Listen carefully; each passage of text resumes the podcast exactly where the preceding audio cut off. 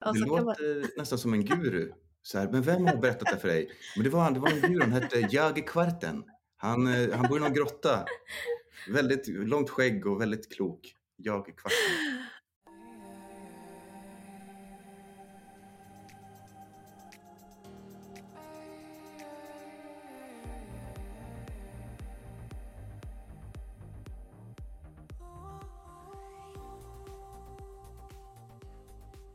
Finaste lyssnare! Äntligen dags för ett nytt Magipodden och en ny spännande vecka som bara ligger framför oss och eh, bubblar av att juni tittar fram och det här är ju bara magiskt.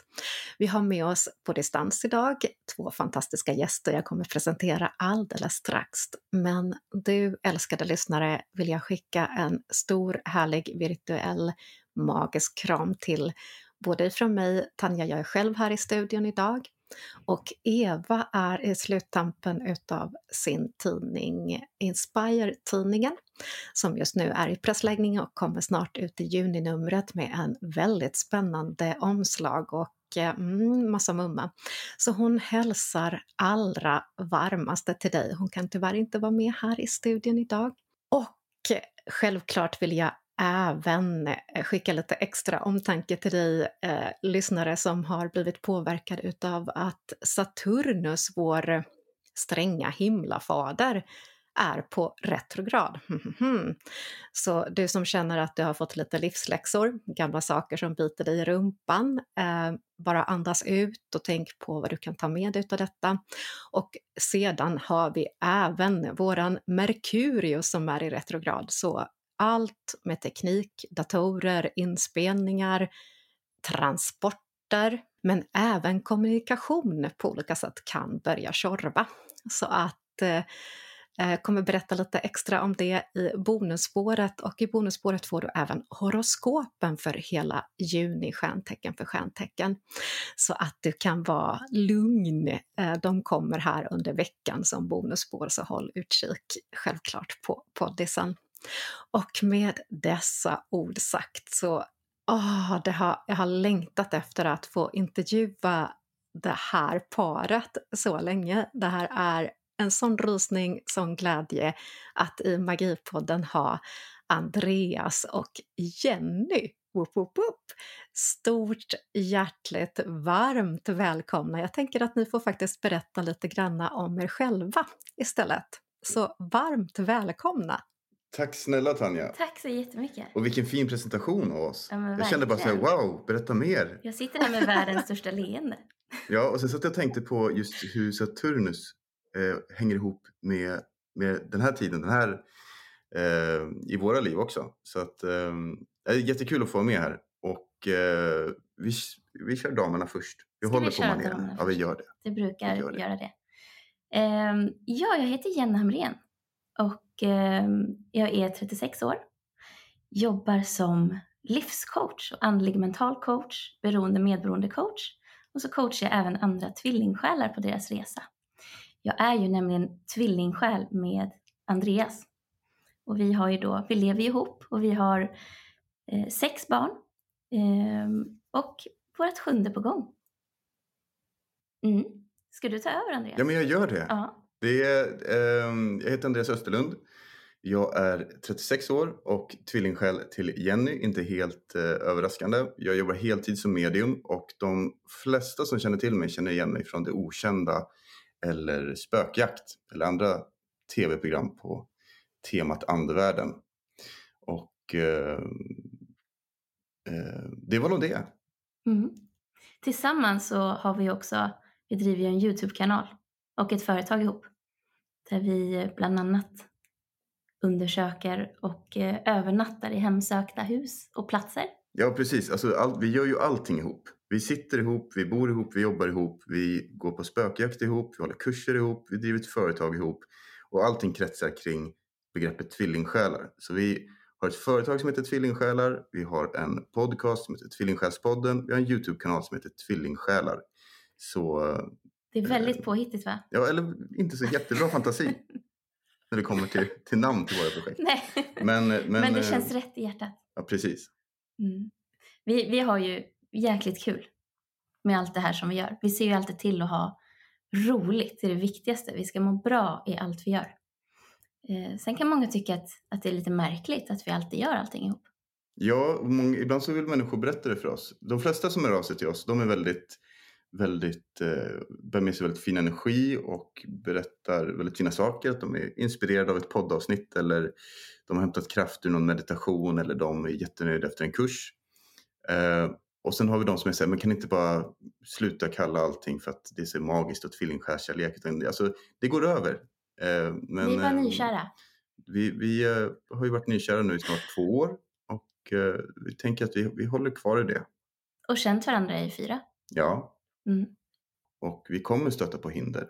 Det är där vi lär oss och just det här att, att, att våga omfamna tänket att världen är magisk. Om vi umgås med människor som gör oss glada, då blir vi gladare. Umgås vi med människor som, som ifrågasätter våra livsval eh, och, och kanske ett mer negativt håll, då kommer vi också bli begränsade. Så att genom att vi, vi har väl tänkt så här, genom att vi alltid är oss själva, oavsett om det är tv eller på en podd eller nere på stan. Eller... Om någon gillar eller inte. Precis, vi, är vi, aldrig... vi väger aldrig in det faktumet. Om vi vill spela in en video Eh, vi har massa videos vi ska spela in den här veckan som ska bli superkul.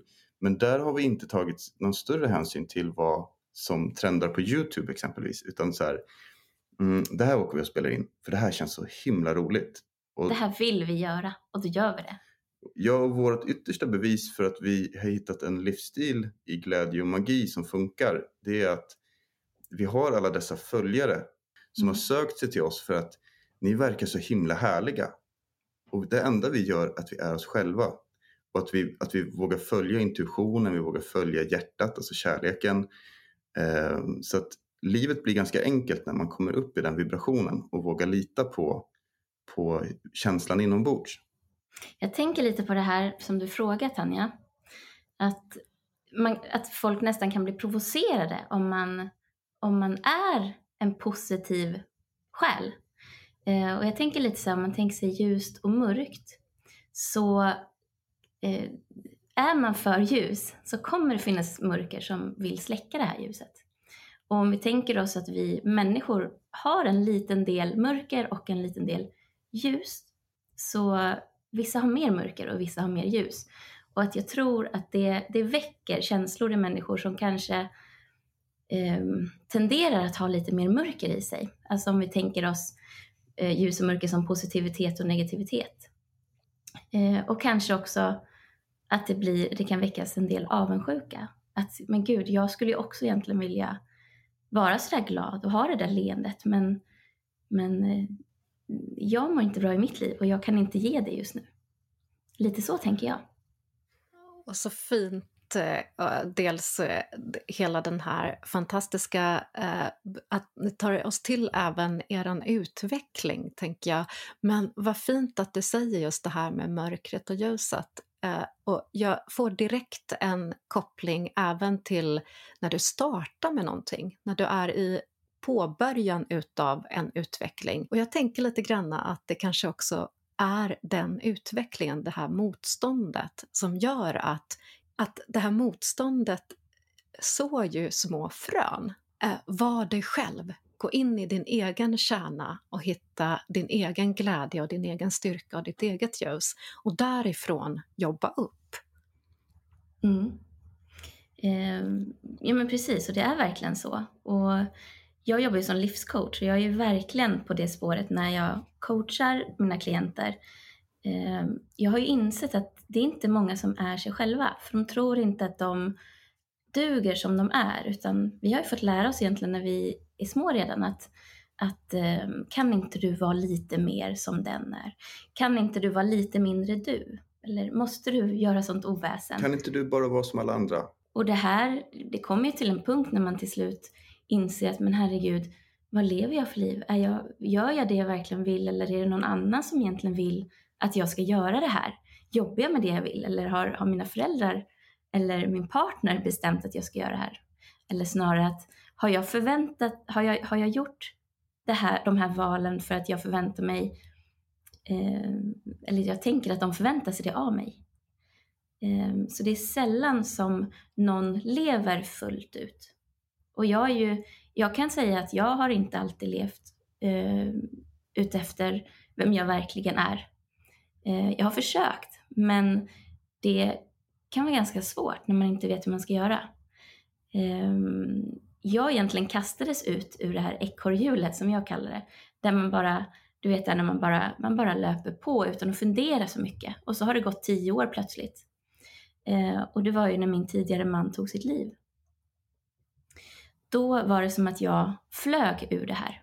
Och någonstans är jag tacksam över att jag gjorde det. Eh, inte att han dog. Eh, för det, var det, det är det värsta jag har varit med om någonsin. Men jag blev tvungen till att börja fundera på vad, vad håller jag på med egentligen? hur har jag egentligen levt mitt liv? Du vet när man ligger där och benen är helt...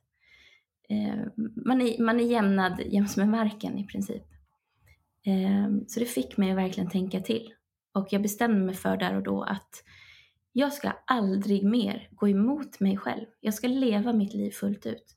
För det gjorde inte min dåvarande man. Och jag såg hur det gick. Och jag såg också hur det gick med oss runt omkring. Um, och därför valde jag också att bli livscoach och uh, på den vägen var det.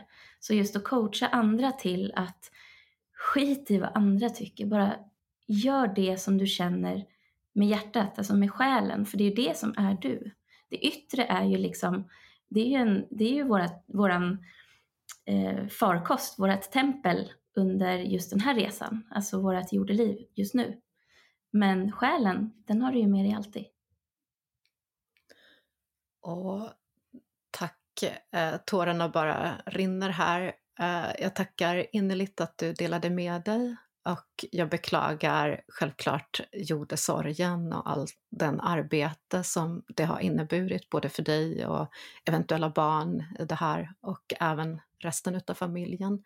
Tack. Och så starkt att eh, kunna se och använda den här kraften ifrån detta trauma, denna sorg, eh, att du har kunnat hitta det här ljuset. Det är så lätt också att vi kan fastna när någonting kommer över oss eh, som är av denna, eh, det behöver inte vara lika traumatiskt som det här, men någonting som sätter vårt ekorrhjul i gungning så att säga. Mm. Att det kan vara svårt också att man fastnar där i mörkret och det är svårt att ta sig upp. Så wow och eh, vad fint. Och den här styrkan och den här kunskapen eh, är ju någonting du säkert kan använda dig utav just när du coachar andra, tänker jag. Ja, gud ja. Det har hjälpt mig något så enormt. Jag insåg ju också att innan min man tog sitt liv så var jag ju så medberoende, vilket jag inte såg då det är ju efteråt som jag har förstått hur medberoende jag var. Um, och medberoende är ju alltså där jag går in i, man tänker sig lätt att medberoende handlar om att det är, jo men det är ju om jag lever med någon som har alkoholproblem eller drogproblem. Men det är så mycket mer än så. Det har ju även med, med eh, psykisk ohälsa att göra. Det kan vara att man har vuxit upp med ett syskon som är handikappat. Eh, det kan vara vad som helst. Det kan räcka med att man lever med någon som har en jäkligt knepig personlighetstyp. Eh, själva grejen är ju den att man lär sig att sätta sig själv åt sidan. Att det är någonting annat som är så mycket viktigare. Och det spelar ingen roll om det är eh, en flaska med, med, sprit eller om det är droger eller eh, om det faktiskt är så att det är någon som mår riktigt, riktigt dåligt. Den psykiska ohälsan hamnar i centrum. Och jag då som medberoende eh, låter det vara i centrum och ser till så att eh, helt enkelt så, så tänkte jag att hans liv hänger på mina axlar. Det är mitt ansvar att se till så att han överlever. Medan mm. jag efteråt har förstått att men snälla någon, hur kan någon annans liv läggas på min, eller hur kan jag, hur kan det bli mitt ansvar? Och nu var det ju jag som tog på mig det. Men jag förstår mm. ju att det, det, var ju alldeles för stora skor. Det är inget som jag kan bära. Eh, alla har ju sitt eget ansvar och allt det som Andreas brukar säga att alla är ju sin egen lyckas med. Men det här har ju gjort också att jag blev intresserad och har ju också utbildat mig just i eh, och coachar just i, i beroende och medberoende. Eh, ja.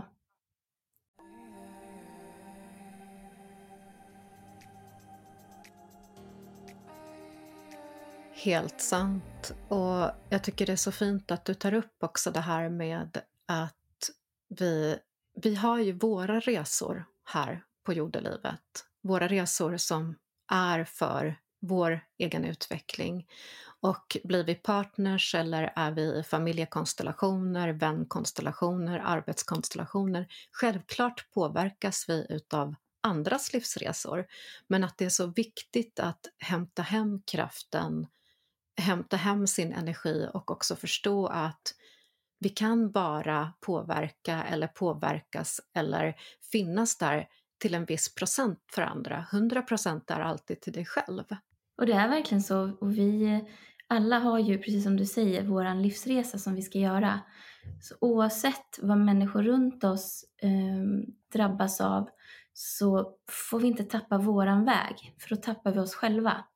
Det är meningen att vi ska leva vårat liv. Och sen om man kan göra det på, med, eh, med andra på resan som får en att må bra så är det jättebra. Det är ju ett perspektiv som jag har också som, i mitt arbete som medium. Eh, jag kan ibland komma i kontakt med en själ som var på jorden i 20, 30, kanske 40 år. Men som har ett budskap till sina nära och kära att Nej, men jag, jag, jag är nöjd, jag fick leva. Jag önskar att jag hade kunnat stanna lite längre. Jag önskar att jag kunde besparat er sorgen när jag lämnade. Men sen har jag också mött andar som blev 100 år i jordeliv. Men som berättar att, att eh, jag är på en bra plats nu och eh, har budskap till, till sin, sin efterlevande att, att följ hjärtat.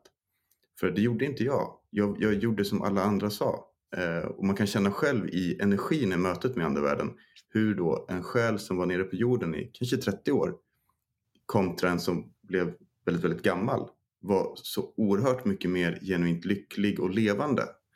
Så att klamra sig fast vid livet och pensionsspara för ålderns höst, absolut. Men se till också att spara och samla på goda minnen, härliga eh, känslor, glädje och, och mening. Eh, det tror jag ligger mycket i att, att eh, man tänker på, på, lite som du är inne på Tanja, just det här med att, att vi är eh, den viktigaste människan i vårt liv. För mår vi bra så kan vi omsätta vår energi och tankar och handling till de vi eh, behöver ta hand om omkring oss på rätt sätt. Jag tänker också när det gäller relationer att vi ofta vi, vi liksom klamrar fast vid relationer som faktiskt får oss att må riktigt dåligt. Istället för att Eh, men vänta här nu, den här personen får mig att må dåligt. Och det behöver inte finnas en anledning. Alltså ibland så bara växer man ifrån varandra oavsett om det är en kärlekspartner eller om det är eh, vännen som man, blev tillsammans, eh, eh som man träffade när man var sex år. Eh, vi tror någonstans att det vi har eh, bestämt oss för en gång, det är skrivet i sten för resten av livet. Jo, men jag måste ju ha kvar den här partnern nu eftersom att vi har ju faktiskt, vi gifte oss faktiskt för 25 år sedan. Vi har ju lovat varandra det. Ehm, att vi behöver göra slut eh, med vissa personer för att klara av att få hålla oss på våran väg där vi liksom ska gå och där vi mår som bäst. Ja, och vi är ju alla här för att vi har ett högre syfte. Ja. Vi är ju gudomliga hela bunten. Vi har ju, en, vi har ju flera, flera saker som vi ska, är här för att göra. Precis, och kanske till och med att vi gör plats då för någon annan som ska komma in i vårt liv eh, och eh, vara som medresenär på vår resa. Be yourself always unless you can be a unicorn. Then be a unicorn. Ja, precis. det är saxat från Facebook, men det är mycket klokt.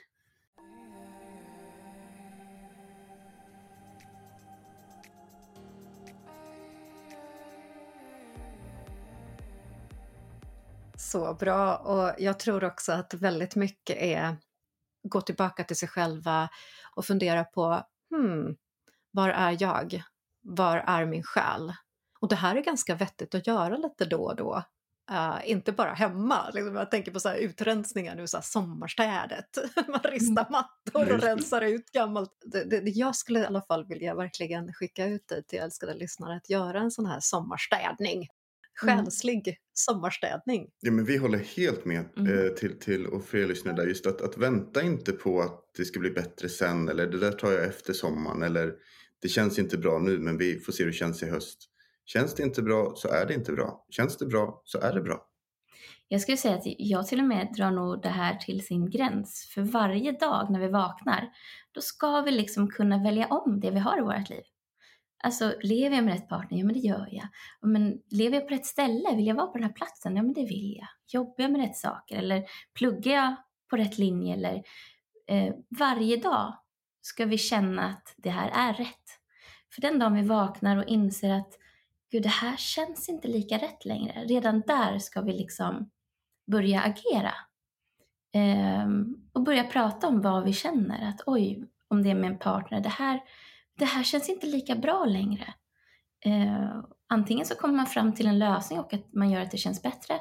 Eller så inser man att det, det, det här är inte bra längre. Vi behöver nog lämna varandra. Eller jag behöver nog byta linje. Eller jag ska nog inte plugga, jag ska nog istället jobba som eh, något helt annat. Eh, att varje dag ta en funderare eh, på vart jag står någonstans i mitt liv. Om jag följer mitt hjärta.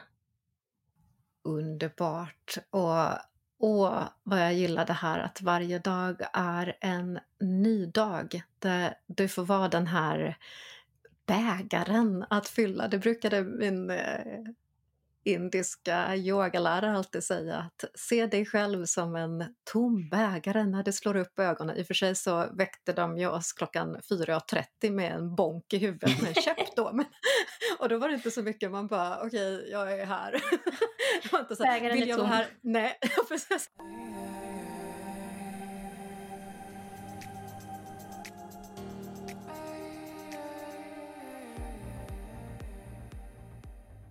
Det är ganska fint tycker jag. Eh, och jag älskar det du säger Jenny, det här med att, att verkligen ta tillvara på det. Och det är också du, Andreas, att, att det här är ju en möjlighet. Det är liksom, var dig själv, var dig själv.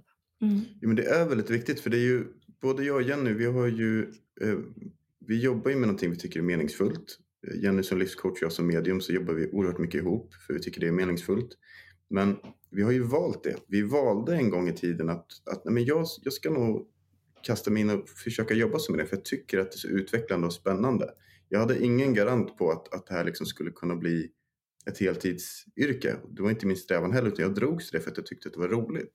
Jag hade redan ett bra jobb som jag trivdes med men sen märkte jag att det här var ju ännu roligare. Och samma då för, för, för dig Jenny, att vi är ju ansvariga för eh, våra val och just det som Jenny är inne på det med att vi vi ska ju kunna välja om det vi har eh, varje dag.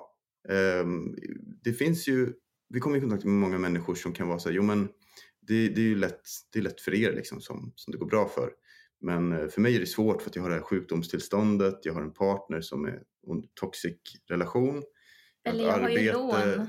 Ja men precis. Jag behöver ha in pengar. Eller jag, jag är i en värld där inte jag behövde pengar. Men vi försöker Eh, det vi anstränger oss mest i det är att inte vara styrda av pengar utan att eh, vi har skissat på en ny kurs nu exempelvis, en eh, parkurs. Vi jobbar med kommunikation och, och de olika problem som oftast dyker upp i en relation eh, som, som liksom bara hamnar under mattan lite grann. Eh, och den, vi vet inte om det är någonting som våra, vårt klientel kommer uppskatta. Eh, vi vet inte om det kommer vara det som gör att vi kan sätta bröd på bordet, så att säga. Men det är någonting vi vill göra, det är mm. någonting vi dras till och då lägger vi in vår, alltså vår hjärtats lust i det. Att det här, det här kommer bli jättekul. Um, och även om det inte skulle bli det vi pysslar med en hel månad så är det någonting vi vill göra, vi väljer det. Um, mm. Och det jag tror många människor upptäcker när man börjar göra sig medveten om att allting som jag har omkring mig. Vissa saker kan jag inte påverka. Jag kan inte påverka att jag fick eh, cancer trots att jag lever väldigt hälsosamt exempelvis. Eller dödsfall. Eh, eller dödsfall. Det finns faktorer vi, vi, vi, kan inte råda över liv och död eh, i, i den utsträckningen. Men alla små beslut. Nej, men, säg att någon ringer så här, du kan du hjälpa mig att flytta i helgen? Och så känner man sig att den här veckan är jag helt slut. Mm, men då kanske jag kan säga att nej men jag, eh, jag är väldigt, väldigt trött. Eh, jag vet inte riktigt varför. Men eh, låt mig se om jag har någon omkring mig som skulle kunna, kunna hjälpa dig. Istället för att vi då liksom vi, vi, säger ja fast vi egentligen vill säga nej. Det är inte just nu. Men... Samma sak att säga att åh, det här vill jag göra, men jag vågar inte. Men börja, börja lite grann med det där du inte vågar med. Så märker man, man prövar isen, men den håller. Istället för att bara stanna vid att det är en dröm. Då. Så vi pratar ju väldigt mycket privat om eh, varje dag, om vad, vad, vad vi behöver. Jenny mm. frågar mig varje morgon, vad behöver du Andreas? Och ibland så är mitt svar att nej men jag behöver ingenting idag. Och ibland kan det vara att nej men jag behöver nog det här. Det kan vara att jag behöver sitta i musikstudion en timme och spela in musik eller jag behöver meditera. Eh, vad behöver du Jenny? Och så börjar vi liksom ge varandra förutsättningar utifrån vad vi behöver till att kunna sen göra då val eh, utifrån att vi lyfter upp varandra. Mm.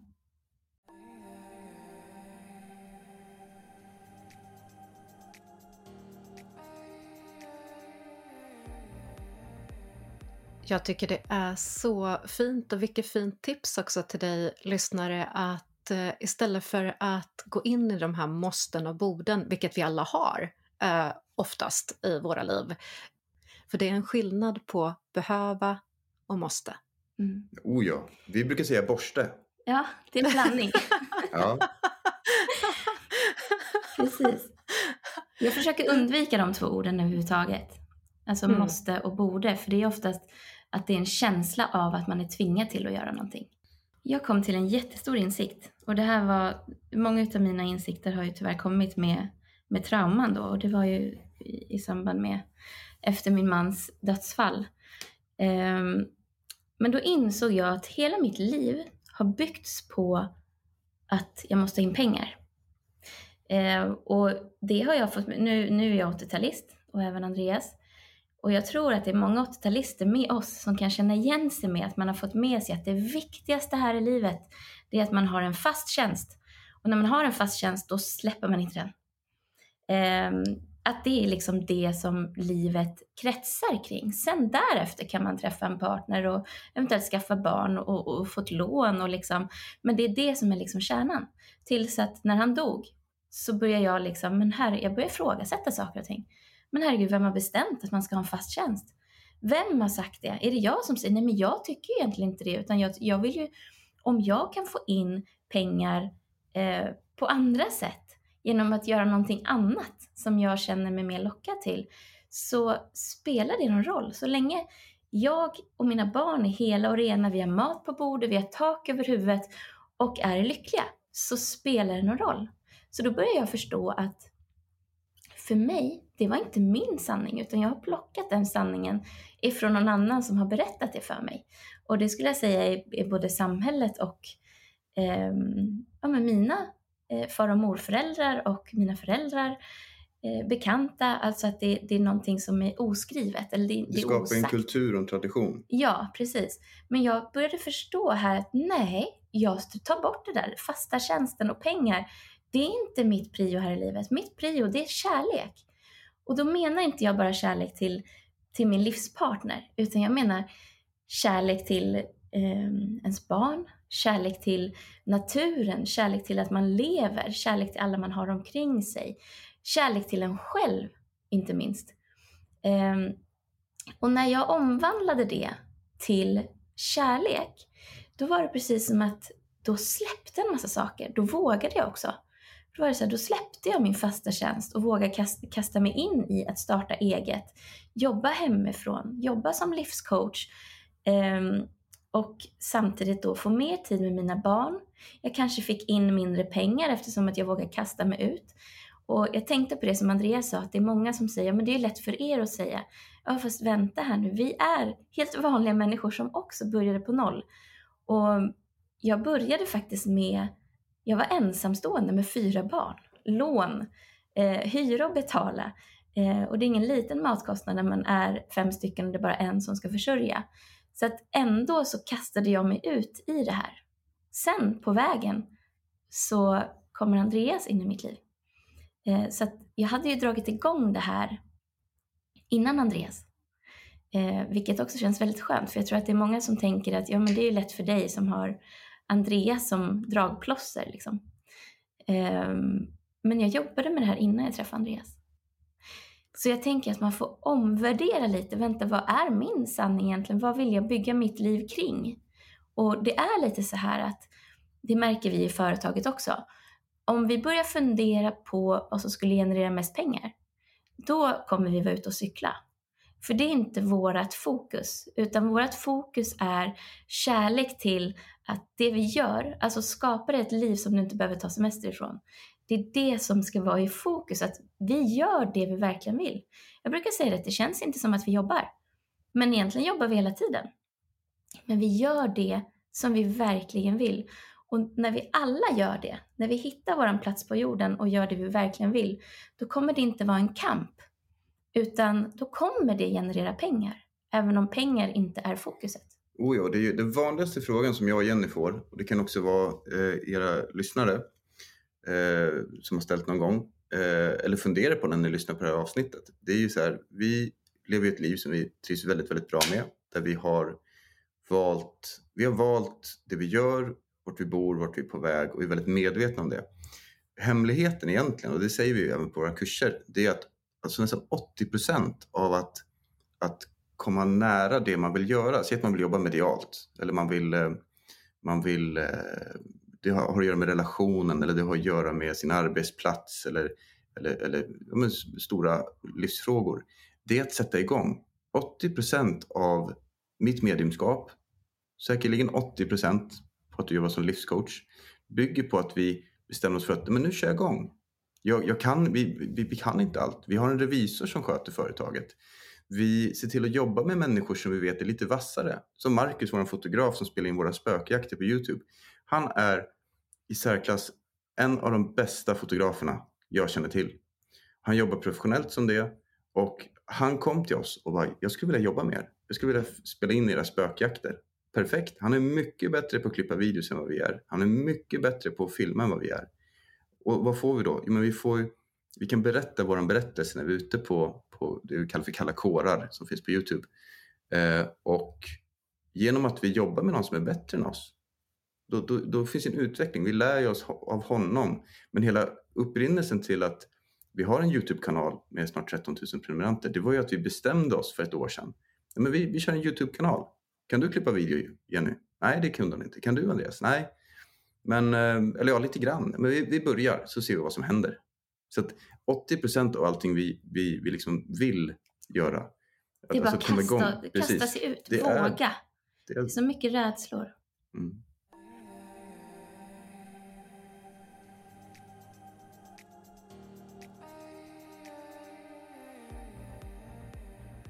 Och jag älskar eh, eran kalla kårar och du älskade lyssnare som inte redan har varit inne och eh, tittat på dessa fantastiska Youtube-avsnitt. Gå in och njut av fullo.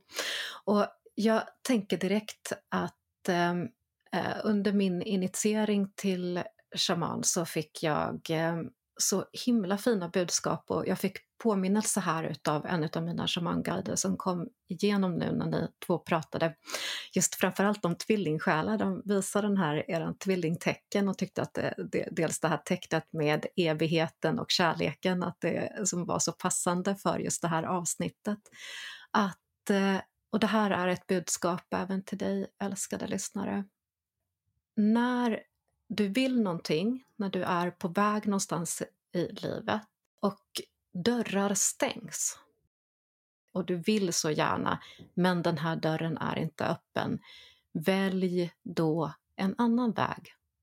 Ta en annan väg därför att vi har guidning, vi har hjälp vår väg, allihopa, inte få förunnat, om att vi ska hitta och snitsla oss fram till det som är vårt mål, varför vi har valt att komma hit till detta jordklot och vandra just den här vägen just nu. Så tillåt dig att titta hmm, kreativt. Om det här inte funkar, om det här inte var den vägen, vad finns det då? Därför att när du är sedan på rätt bana, då kan det gå ganska fort. Plötsligt öppnar sig dörrar, du attraherar rätt typ av personer, precis som er fantastiska klippare och revisor och fotograf. Du kommer hamna rätt. Och du kommer se också att wow, följer du hjärtat, följer du magkänslan, följer du ditt sanna kall för ditt högre jag, så kommer det leda till att du kan stabilisera dig och hitta den bättre vägen. Så det här var en liten påminnelse här ifrån guiderna till både er och till lyssnarna såklart. Tack Jättefint snälla. budskap. Och vi lever ju lite ute efter det här också. Vi är ju, vi är ju på jakt efter en, en kursgård där vi kan ha vi ser det som att det, det är liksom en plats där man kan hämta energi och där man bara får vara och där man, jag är ju även massör också, där man även kan få eh, massage, där man kan få en massa, massa insikter genom våra, våra kurser som vi håller i. Um, och vi vet ju precis hur gården ska se ut på ett ungefär och vad, som kommer, vad det kommer vara. Så vi tänker oss att den här gården kommer komma. Och eh, vi har en gård på gång. Och vi är också så här att om det blir för mycket motstånd så kommer det inte vara just den här gården. Men det innebär inte att vi kommer ge upp, utan vi vet att vi kommer ha en gård. Men vi vet inte exakt när, utan vi bara håller fast vid att vi vet det och känner oss trygga i det. Så att, alltså, många, många gånger vår omgivning, det kan vara en på banken, det kan vara vår chef, det kan vara vår partner, det kan vara vår mamma eller pappa. Eh, det kan vara vem som helst eh, som säger så att, men eh, hur ska ni göra det här? Ungefär som att det vore en omöjlighet. Mm. Vi jobbar ju mycket med law of attraction eh, och vi jobbar också mycket med att, att inte låta saker stanna vid att vara en idé. Eh, och istället bara ta sin tanke, eh, lyfta ut den i ett ord, berätta för sin omgivning att jag, jag skulle vilja göra det här av mitt liv. Jag skulle vilja börja med det nu. Och jag vet inte när det här kommer bli av, men jag berättar det för er så att ni, ni vet om vad jag går och tänker på. Eh, och då inte räkna med att omgivningen säger Gud vilken bra idé. Eh, som när jag presenterade för min pappa att du, jag säger upp mig från min fasta tjänst. Eh, jag var väl 20 år och 5 minuter gammal typ för att bli medium. Och då sa han så här, okej, okay, men hoppas inte spökena tar slut. Sen Eh, fem år senare när jag var med på det okända, då hette det att eh, grabben han jobbar ju med TV. Så att omgivningen, de, de behöver inte förstå det vi gör. De behöver inte alltid stötta oss i det vi gör. Det är väldigt skönt när omgivningen stöttar oss i det vi gör. Men det funkar så att, att vi lever i ett prestationsbaserat samhälle. Att, eh, hur gick fotbollsmatchen? frågar vi vår son. Eh, vi förlorade, ah, vad tråkigt. Istället för, okej, okay, men eh, hade du roligt? Ja, det var jättekul och jag var jättenära på att göra ett mål. Okej, men berätta mer. Så viktigt. Så att, att släppa prestationen och fokusera som individ på vad vill jag uppleva? Och genom att vi berättar vad vi tänker, vad vi känner, så blir det i sig en magisk handling att ta energin som är en tanke, en känsla, lyfta ut till en annan person. Sen vad den personen tycker om det, det är inte lika viktigt man kan ju vara lyhörd för goda råd om det är någon som är väldigt eh, kunnig inom någonting exempelvis. Men just det här att, att er som lyssnar, att har ni dröm om att, att så här vill jag att mitt liv ska se ut. Så börja med att, att prata om det och berätta för all er omgivning på, när man sitter och fikar. Ehm, um, vad, vad, hade du en trevlig helg? Oh ja, du, jag satt och, och skissade på en idé jag har. Eller jag, i helgen kom jag på att jag skulle nog vilja starta en butik. Eller i helgen kom jag på att jag, jag ska nog lämna min partner. Eh, bara genom att säga det och inte förvänta sig att omgivningen säger så här, vilken bra idé. Men det händer någonting när vi uttalar det. Det, det, det om något är liksom första... Det är, som en, det är nästan som en spell, det är nästan som en formel i sig. Att ta mm. sin tanke och känsla och berätta den.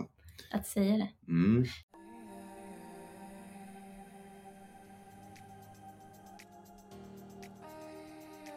tänkte på en annan sak där, lägga till det, eh, det du sa Andreas, att eh, när vi frågar barnen, att vi försöker att tänka att eh, det inte ska vara prestationsbaserat, utan när barnen är små, så jag vet, inte, jag vet inte om ni känner igen det, men jag fick i alla fall frågan, vad vill du bli när du blir stor?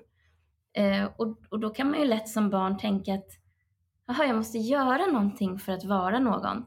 Eh, istället för att fråga barnen, eh, vad skulle du vilja göra om dagarna? när du är stor. Alltså att man, att man omvandlar det till vad, vad vill jag syssla med, inte vad, vad jag ska bli. För att vi är ju redan någon, vi är ju någon hela tiden. Eh, och likadant om någon visar en teckning istället för att åh vad fin, så kan man ställa sig, nej men Vad tusan föreställer det? Ja, precis. Nej. Den där huvudfotningen, är det jag? är det gubben på månen? Ja, men jag tänker så här, bolla tillbaka. Nej, men hur kändes det att göra den här? Är du nöjd med den? Att man är positiv i tonen och, och då förstår man att man tycker att det är en vacker teckning. Men just flytta ifrån, så att det, det ska inte handla om prestationer utan det ska handla om eh, att man bekräftar värdet. I, för det har, det, det har aldrig ändrats, men man kan lätt bli förvirrad i det. Vilket gör att när vi är stora så har vi ingen självkänsla överhuvudtaget. Däremot eh, har vi jäkligt bra självförtroende när någon berättar för oss hur duktiga vi är på vårt jobb eller på att spela fotboll eller Eh, dansa eller vad det nu kan vara. Men självkänslan finns inte där. Nej, och det är ju lite så. Jag, jag gillar ju att jobba två, tre dagar i veckan. Ehm, och det gör ju att många av mina bekanta är så här, men shit, det är ju för att du jobbat med TV. Ehm, nej, utan det är för att jag har lagt upp mitt liv så. För att jag har massa saker som, jag jobbar som medium, men jag tycker om att göra musik. Jag tycker om att, att måla. Jag tycker om att eh, gå ner till hagen och klappa på hästarna eller fåren. Eh, jag tycker om att, precis som Jenny, att umgås med barnen. Så att då har jag lagt upp mitt liv så att om jag bara jobbar, istället för att jag jobbar 40 timmar i veckan, jag river av 40 timmar på, på tre dagar och sen är det klart, så kan jag vara ledig. Att liksom fundera och känna efter, vem är jag? Det finns ju den här eh, bilden när vi ska, eh, alltså apropå skola, eller livet kan det vara också, där det är en, en eh, lärare som har olika elever. Det är en guldfisk, det är en giraff, det är en apa, det är en, det är en katt exempelvis. Då. Och eh, alla har fått i uppgift att eh, nu ska vi klättra upp i det trädet. Eh, men alla kan inte ta sig upp i trädet. Men de har sin, sitt skillset, alltså de har sina egenskaper. Det finns ju lyssnare där ute som sjunger fenomenalt bra. Oavsett om de vet om det eller inte så är de jätteduktiga på att sjunga. Eller måla eller berätta berättelser. Eller eh, göra musik. Eller, fast de jobbar med något helt annat. Så typ, min personliga tro är att när vi kommer ner på jorden, eh, när vår själ kommer in i, i, och blir förkroppsligad, så har vi olika talanger och gåvor. Och vi är här för att använda dem. Det mm. finns en del människor som är jätteskickliga på att, att läka människor eh, i själavård. De blir kanske eh, undersköterskor, sjuksyrror, läkare, kanske blir eh, diakon eller healer eller shaman eh, eller livscoach. Och jag tror att när vi följer det där som vi egentligen vill göra, det där vi är lite naturliga talanger på, då går vi på rätt stig, eller vi är på väg åt den ska man säga, själsliga vägen. Så att eh, vi har ju pratat mycket nu här om, om eh, lite alltså filosofiska fundamentala tankar. Eh, och jag tror att, jag hoppas att ni som lyssnar och du Tanja också får se lite bakom kulisserna i vårt liv.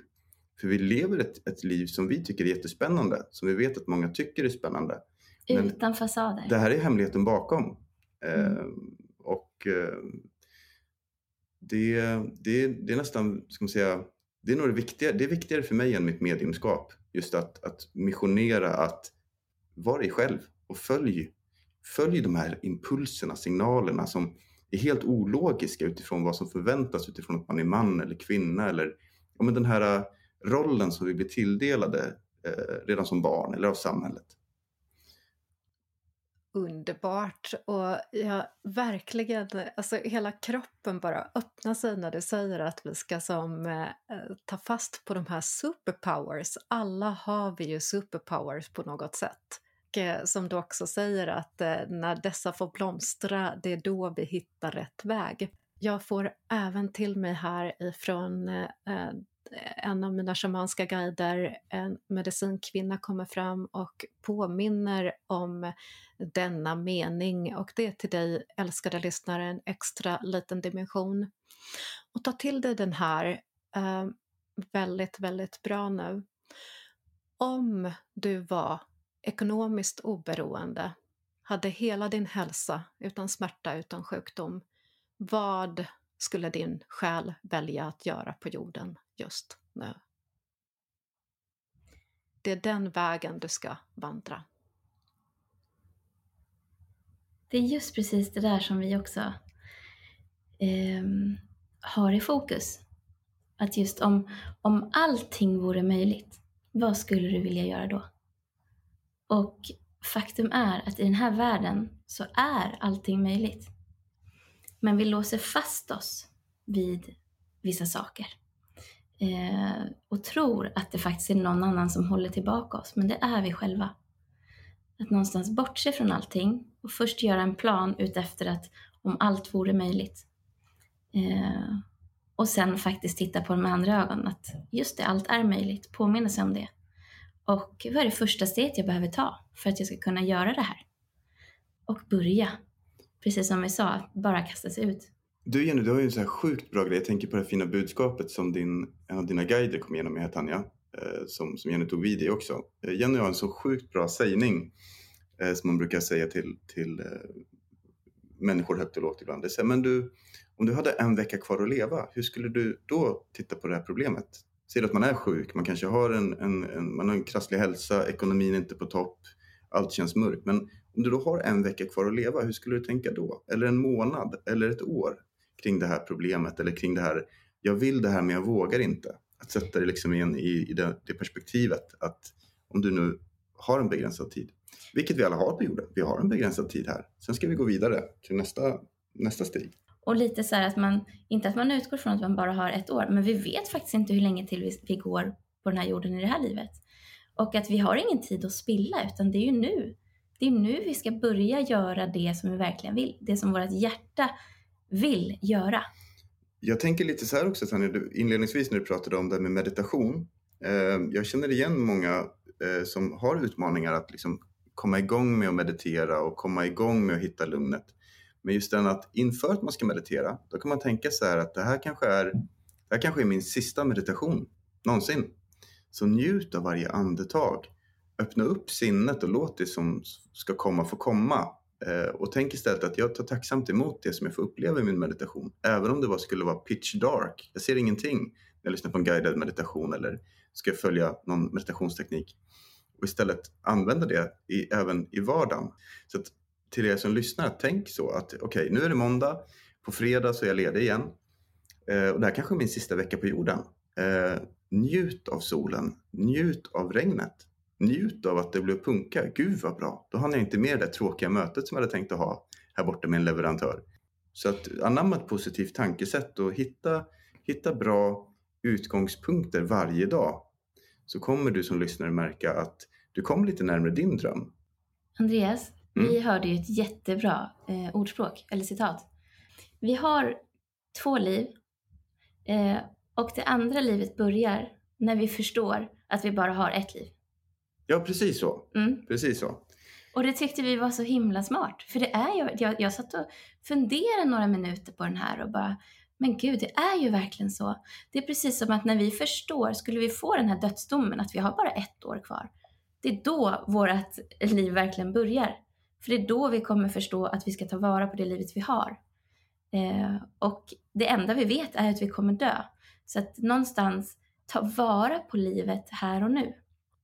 Varje minut är dyrbar. Vi har inte tid att slösa det på människor som inte eh, får oss att må bra. Vi har inte tid att slösa det på ett jobb som vi har jobbat på i 20 år och inte trivs en endaste dag.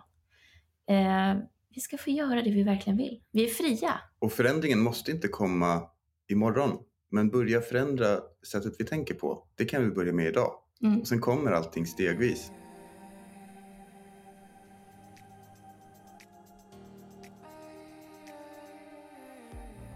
Precis, de första stegen. Våga börja kasta sig ut. Lägg en kvart om dagen på eh, att göra en aktiv förändring eller tanke kring det man vill attrahera in i sitt liv. Som exempelvis, vi vill ju köpa en kursgård. Jag kan ingenting om företagsekonomi eller att göra fastighetsförvärv för ett företag. De flesta har ju köpt en bostad någon gång eller hyrt en bostad så man vet hur det funkar.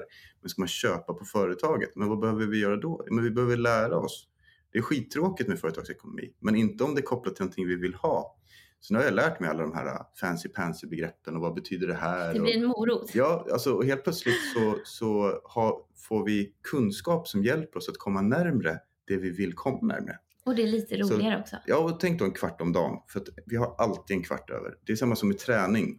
Eh, det är många som behöver hjälp att komma igång med träning.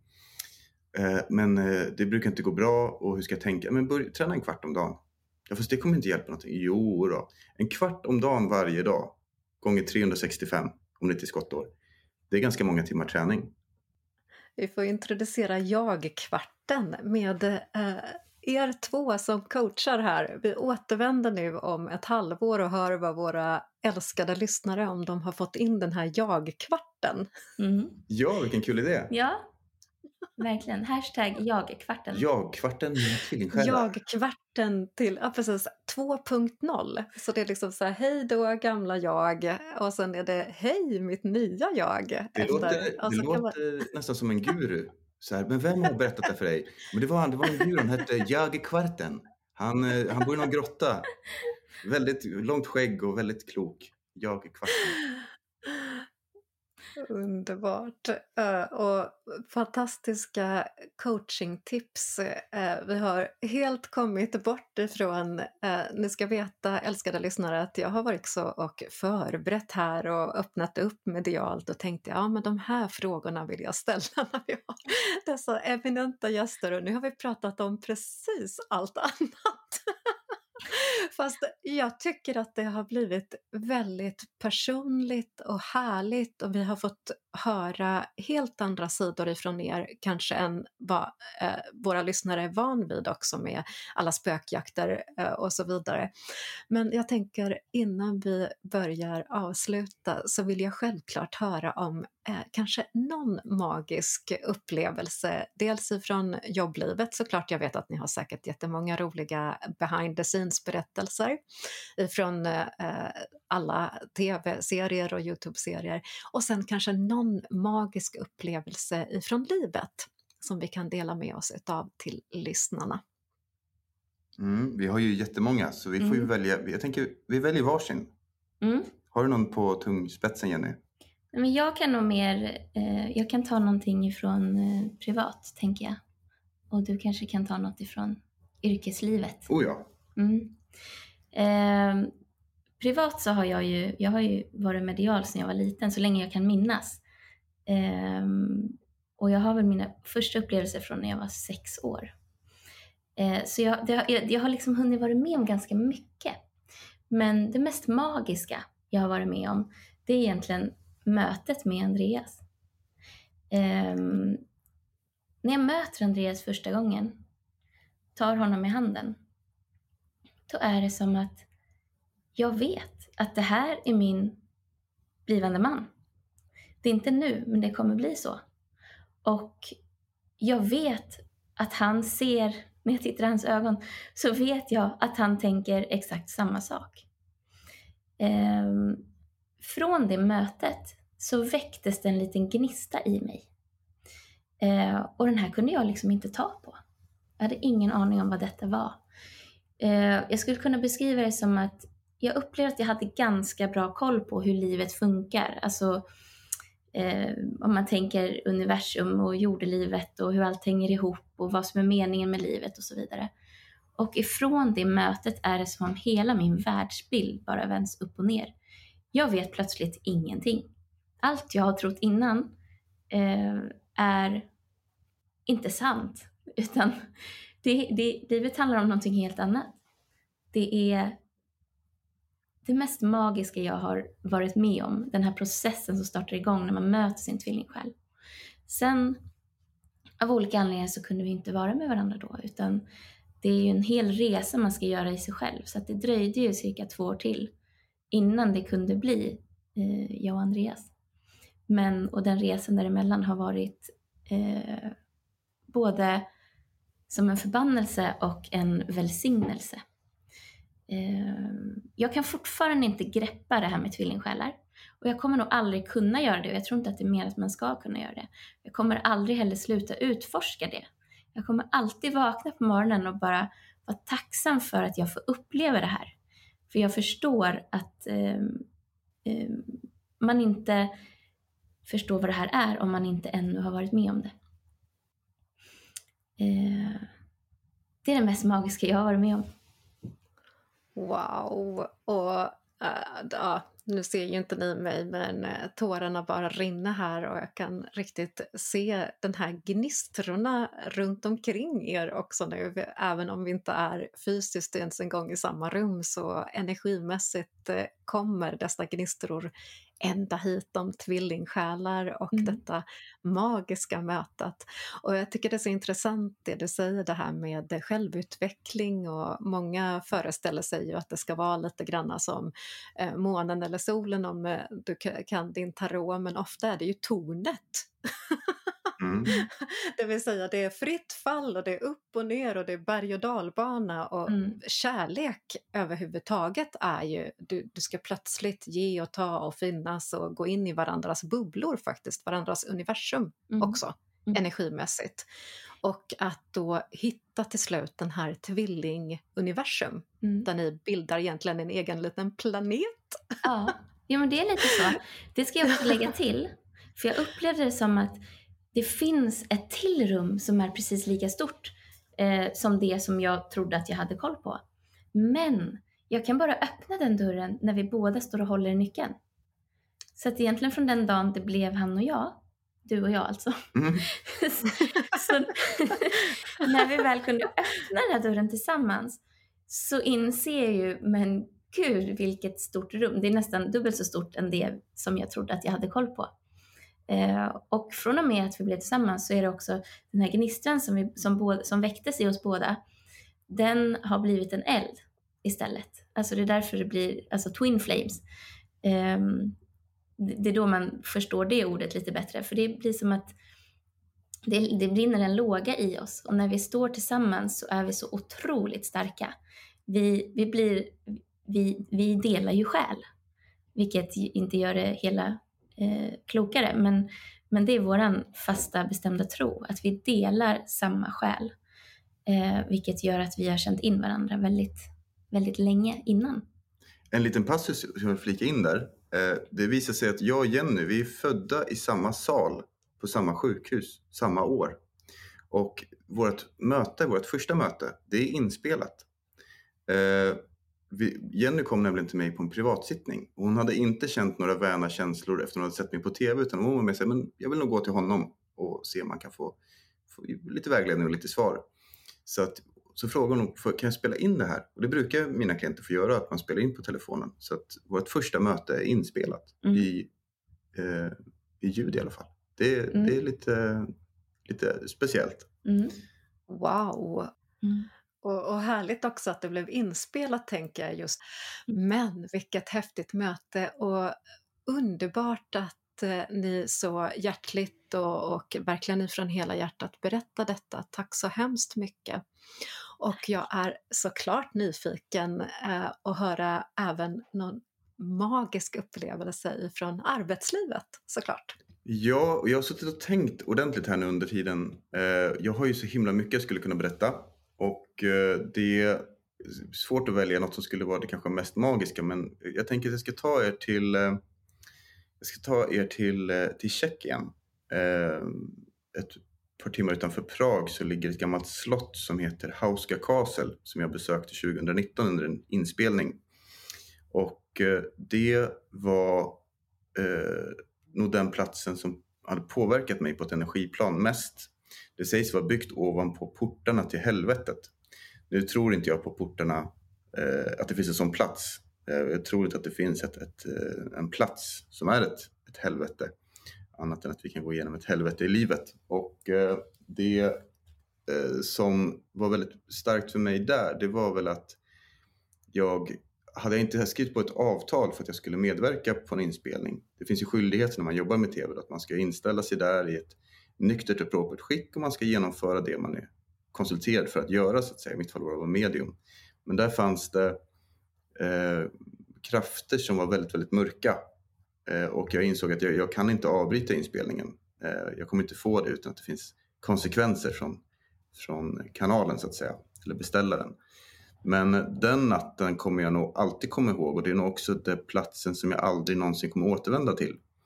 Um, så där, där fanns det, vi pratar ofta andevärlden, vi pratar olika väsen, vi pratar olika själar och så. Eh, men vissa platser så har av olika skäl uppstått ett, ett mörker som, som eh, förändrar människor. Eh, och det var nog den mest starka påtagliga upplevelse jag haft på ett personligt plan. Jag lärde mig väldigt mycket av att spendera en natt på Hauska Castle och någonstans så var det väldigt nyttigt också för mig som medium att känna att, att jag är ett medium och jag jag hör hemma med att, att lyssna på själarna och berätta vad de har att säga. Inspirera min omgivning till att våga lyssna själva också. Men också att det var nog där jag mötte min, mitt, eh, ska man säga, min gräns. Jag tycker om att mm. utforska mediumskapet, jag tycker om att utforska andevärlden. Både själv och lyssna på andras upplevelser.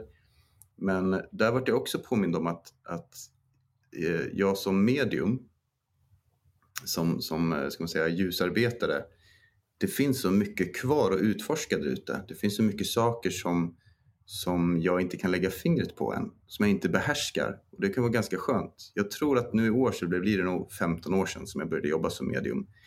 Och det är viktigt att få en påminnelse om att, att eh, inte låta eh, ens eh, ambition och strävan stiga en själv åt huvudet.